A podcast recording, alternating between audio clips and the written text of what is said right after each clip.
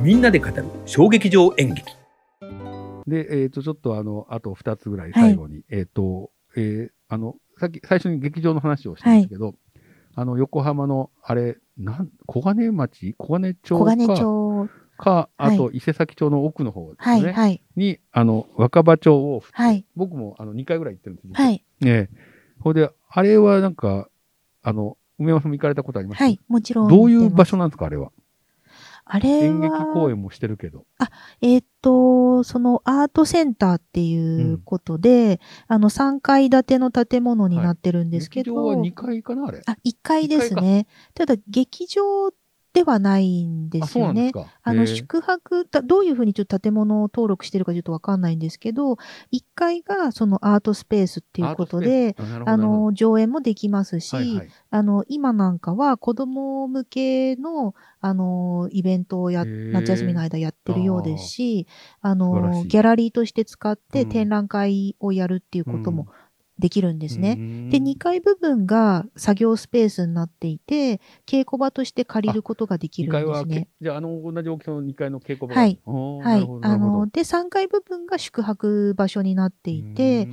あの、なんていうんですかね。はい、2段ベッドあでじゃあ、ドミトリーはい、そう、ドミトリーで1泊3000、あ、安いですね。3300円とか。すごい、あの界隈ではさらに、それはでも、安くて。あそこを使う人じゃないと泊まれないああの、関係ないです。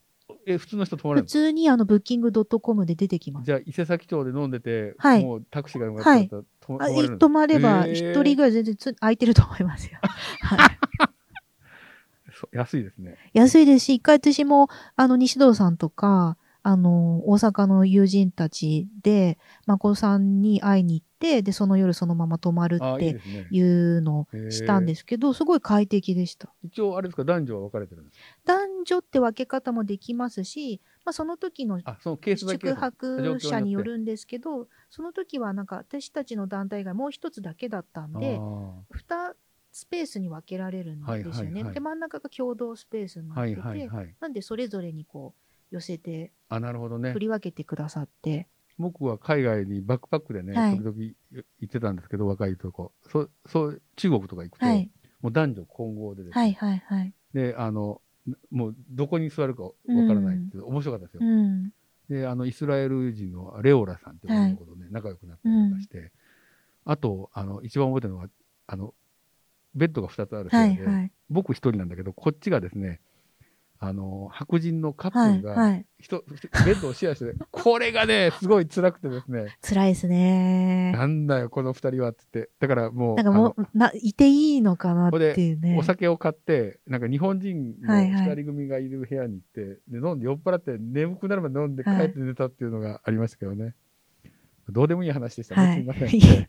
あ、でも、あの、まだできて日が浅いのっていうのもあって、あとは管理してるスタッフが常駐してるんですけど、ね。まあ、その人がその下の後、そのウォーフ全般の運営にも関わってる方なんですけど、すごくその、なんていうんですか、こう、あの、手、親切なんですよね。なの、で、あの、すごく、あの、人気があるんですよ、実は。安いし、綺麗だしっていう。これと、これは佐藤誠さんがこれを作ろうと思って、そうですね。これなんかそういう、なんかたまたまそうきっかけがあったんですか？あ、なんかずっと、あの、新しくその、まあ、岩戸が閉まっであーそれでそれで、ザ・高円寺の方で、まあ、公共劇場のやり始めて、で、もう。一回、なんかこう、んいろんな、ん。特に若手なんかに、が自由に使う、出入りして使える、共有できるスペースうん。が欲しいっていうのは、うんうんザ・高円寺開いた直後ぐらいからずっとおっしゃってたあ、それはんですよ思って。らっしゃったんですね。で、あの、ずっと独自に物件探してたみたいで、そしたらその、若葉町に、はいあの、見つかった。っていうそれで、じゃあやってみようかっていすごい運動家ですね。はい本当に70代でね。うん。なんかあの、うちの学校に、あの、テアトルエコーの、はいえー女優さんで、あの、足立忍先生はい。が先生で来てるんですけど、先生が、あの、若葉町府を教えてもらった和立先生なんですけど、はいあそこで清水博はいはいはい。がなんか、あの、はい今いろいろやってはるんですよ。。い一人芝居を。そはい。よく聞くと、清水博って、あの、佐藤誠さんのなんか、まあ、教え子的な、なんか立場なんですか？そうなんですかね。ちょっとそこ詳しくわかんないんですけど、二人でよくやってますね、そうそうらしいんですよウォーフで。ね。いや、だから、全くタイプが違うのに、なんか、で、清水宏は僕は、なんか、キャスティングの人に、はい。この人の一人芝居むちゃくちゃ面白いからってうんもうすごく笑っちゃうじゃないですか。いや、私、これが火曜日にやるんですよね。決まってるんだ。決まっていて、で、火曜日はさすがに大阪から仕事があってい行けない。これからいけるじゃないですか。これから、これからようやく清水さん見れると思って楽しみにしてるんですけど。ですよね、あの人、本当に。はいうんもうこれもここ数年ずっとやってますね。よねはい。で、最近は古典のね、なんか、あの、そうですね。劇をね、はいあの、自分なりに解釈するっていう。、はいい。やー、清水さん。だから、あれですね、清水宏と、あの、佐藤真子さん呼んだらとか言われたんですけどね、こんな、ちょっと僕緊張して難しいですよ、とかって。ねえ。会話がせどうなんかなるのかで。もちょっと、あの、夢として、あの、はい預からせていただきましたけど、えっ、と、で、えっ、と、最後にちょっと時間が、えーちょっと押してしまってはいすいませんですけど、あの、えーまあ、えーね、梅山さん、こういう、あの、えー佐藤真子さんの本とか、えー最初にお出ししたのがアングラ演劇論かな、えーお出しになって、で、えっ、と、まあ、えーアングラ演劇とはい。いうものを、えーまあ、梅山さんはどういうふうに捉えてらっしゃるのかっていうのを最後にちょっとお伺いしたいなと。あ難しい質問なんだけど、アングラ演劇。ーはい。で、自分がまあ研究テーマにしようとして、まあ今もやってらっしゃるのかわからないですけど、なんでしょうかね。あれじゃないですか。観客のうん。顔がうん見えるどういうこと？観客の顔芝居ってことじゃないですか。観客が、そこの場にいるっていう、はい。観。客が、うんまあ、より他の作品よりも主体。的に参加する。さっきの水族館劇場の最初の枕の話と同じだね。はい。それが観客と、やっぱり演じるのとその場所と、はいその地域が一体となって、関係性を構築していく場だからっていうことなのかな？はい。うん。あの、ゆえに、まあ、その外側に、うん。から、参加してない人から見ると、はいものすごく濃密なうん。関係性にあるような、うんうんにも見えるのでわかりますゆえにそれがうんアングラっていうことなのかなっていう。そうか。入っちゃうとそうでもないのにっていうはい。入っちゃうと、そうですね。うん。だから一緒に参加してると、まあ、僕、昔、青踊り毎年行ったんですが、徳島の。あれもみんなで回ってると、はいなんか一体化していくんですよ。はいはい全然、一年に一回しか会わないけど、おおままたこのお兄ちゃん来たか、みたいな感じで、なんかそれに近いような気がするうな。んうん。だからよく、まあ、一般的にはアングラっていうとマイナーとか、うん少しちょっとマニアックなはいはいはい。ものっていうことだと思うんですけど、はいそれってなんていうかこう、まあもちろん引きつけてるものが万人に受けるかっていうと、そうとも限らないとは言えるとは思うんですよね。はいただ、だからっていう、それだけではないように思っていて、まあ、はいなんだこれはっていうのもあるけど、それじゃない引きつけるものっていうのはある。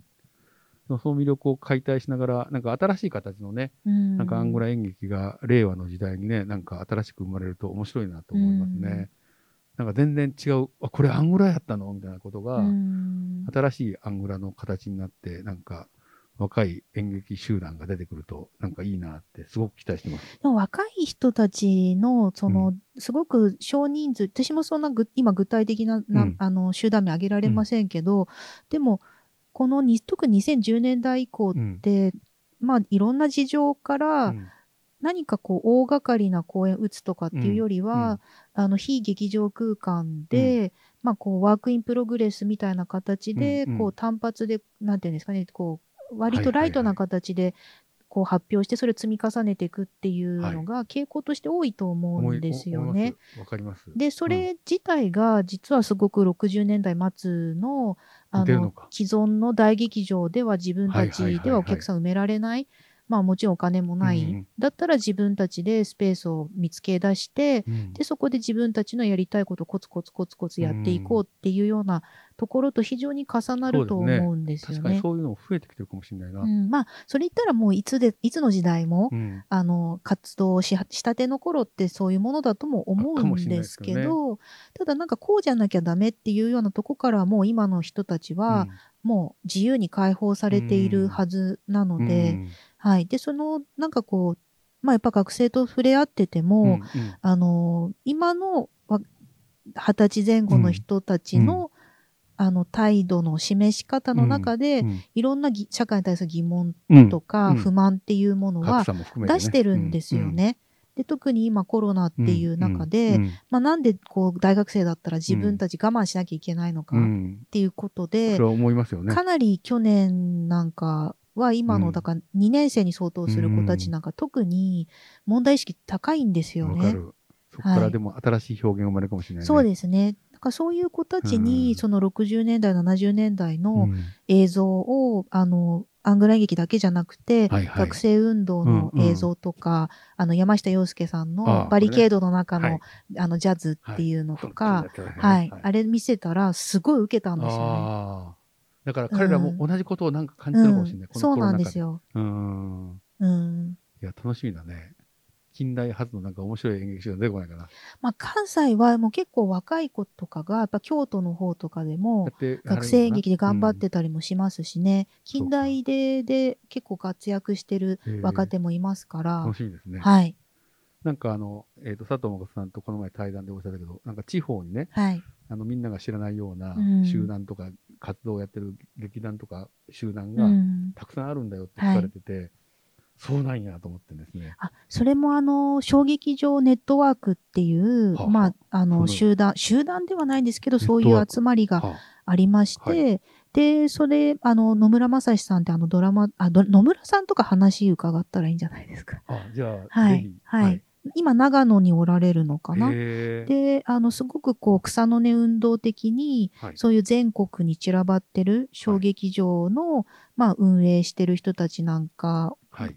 が、こう、集まって意見交換するっていうのを、まあ、重ねて2回目のその集まりをウォーフでやったんですよね。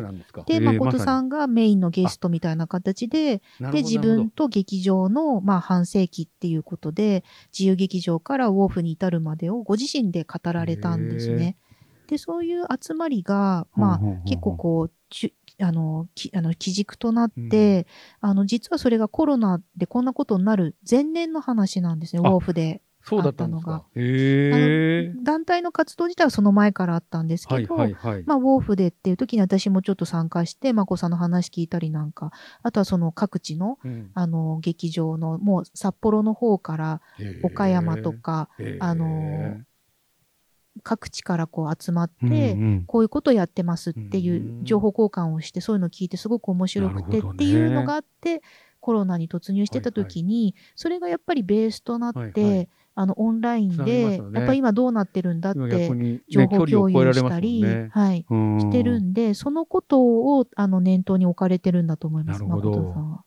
この佐藤さんがおっしゃってて面白かったなぜか東京だとその情報が何も入ってこないっていうね。うん。なるほどなと思って。うん、まあでも確かにそうですね。それは関西、大阪に住んでても、大阪も、ああの辺全部近いじゃないですか。そうですね。京都も神戸も近いからね。はいはい。だから自然と、うんはい。そういう、まあ、県を越えてるはいはいところがありますよね。ありますあります。で、特に今、その伊丹アイホールをめぐって、はいもう今、関西の小劇場の演劇はい人一致団結して、うんあの、どうやったはいら存続できるのかっていうのをうん日々、あの、意見交換してるんですよね。あれは伊丹市の方針なんですか？そうみたいです。うんはい。あの、そういうだ、ある、なんていうんですかね、そういう団団体というか、うん。スポーツ関係のうん。ところに、うん。まあ、あの、き指定管理というか、そっちの方に管理者にして、うん。で、スポーツの施設にするっていう計画が、まあ、持ち上がってるっていうことなんですよね。なるほどね。いや、ちょっとそこは僕もまだはい。勉強不足なんで、あの、ちょっと勉強してみたいと思いますけど、えーということで、えー2時間少々経ってしまいましたけど、えー梅山さんありがとうございました。えっ、と、この、えーブレインドレイン、えーみんなで語る小劇場演劇では、この、えー私と梅山さんをが喋ってたものが、えーまあもちろん音声コンテンツでは聞けるんですが、えーノートというのに、えー文字を書き起こしてもらって、だいたい1ヶ月くらいかかるんですけどね、えーそれを掲載してます。で、いつも僕はそれを書き起こしたやつを読むと、すごく面白くてワクワクするんですけど、えー今回もそんな番組になっているといいなとえー思います。えーということで、あの、梅山さんありがとうございました。ありがとうございました。じゃあ皆さんどうもありがとうございました。ありがとうございました。さようなら。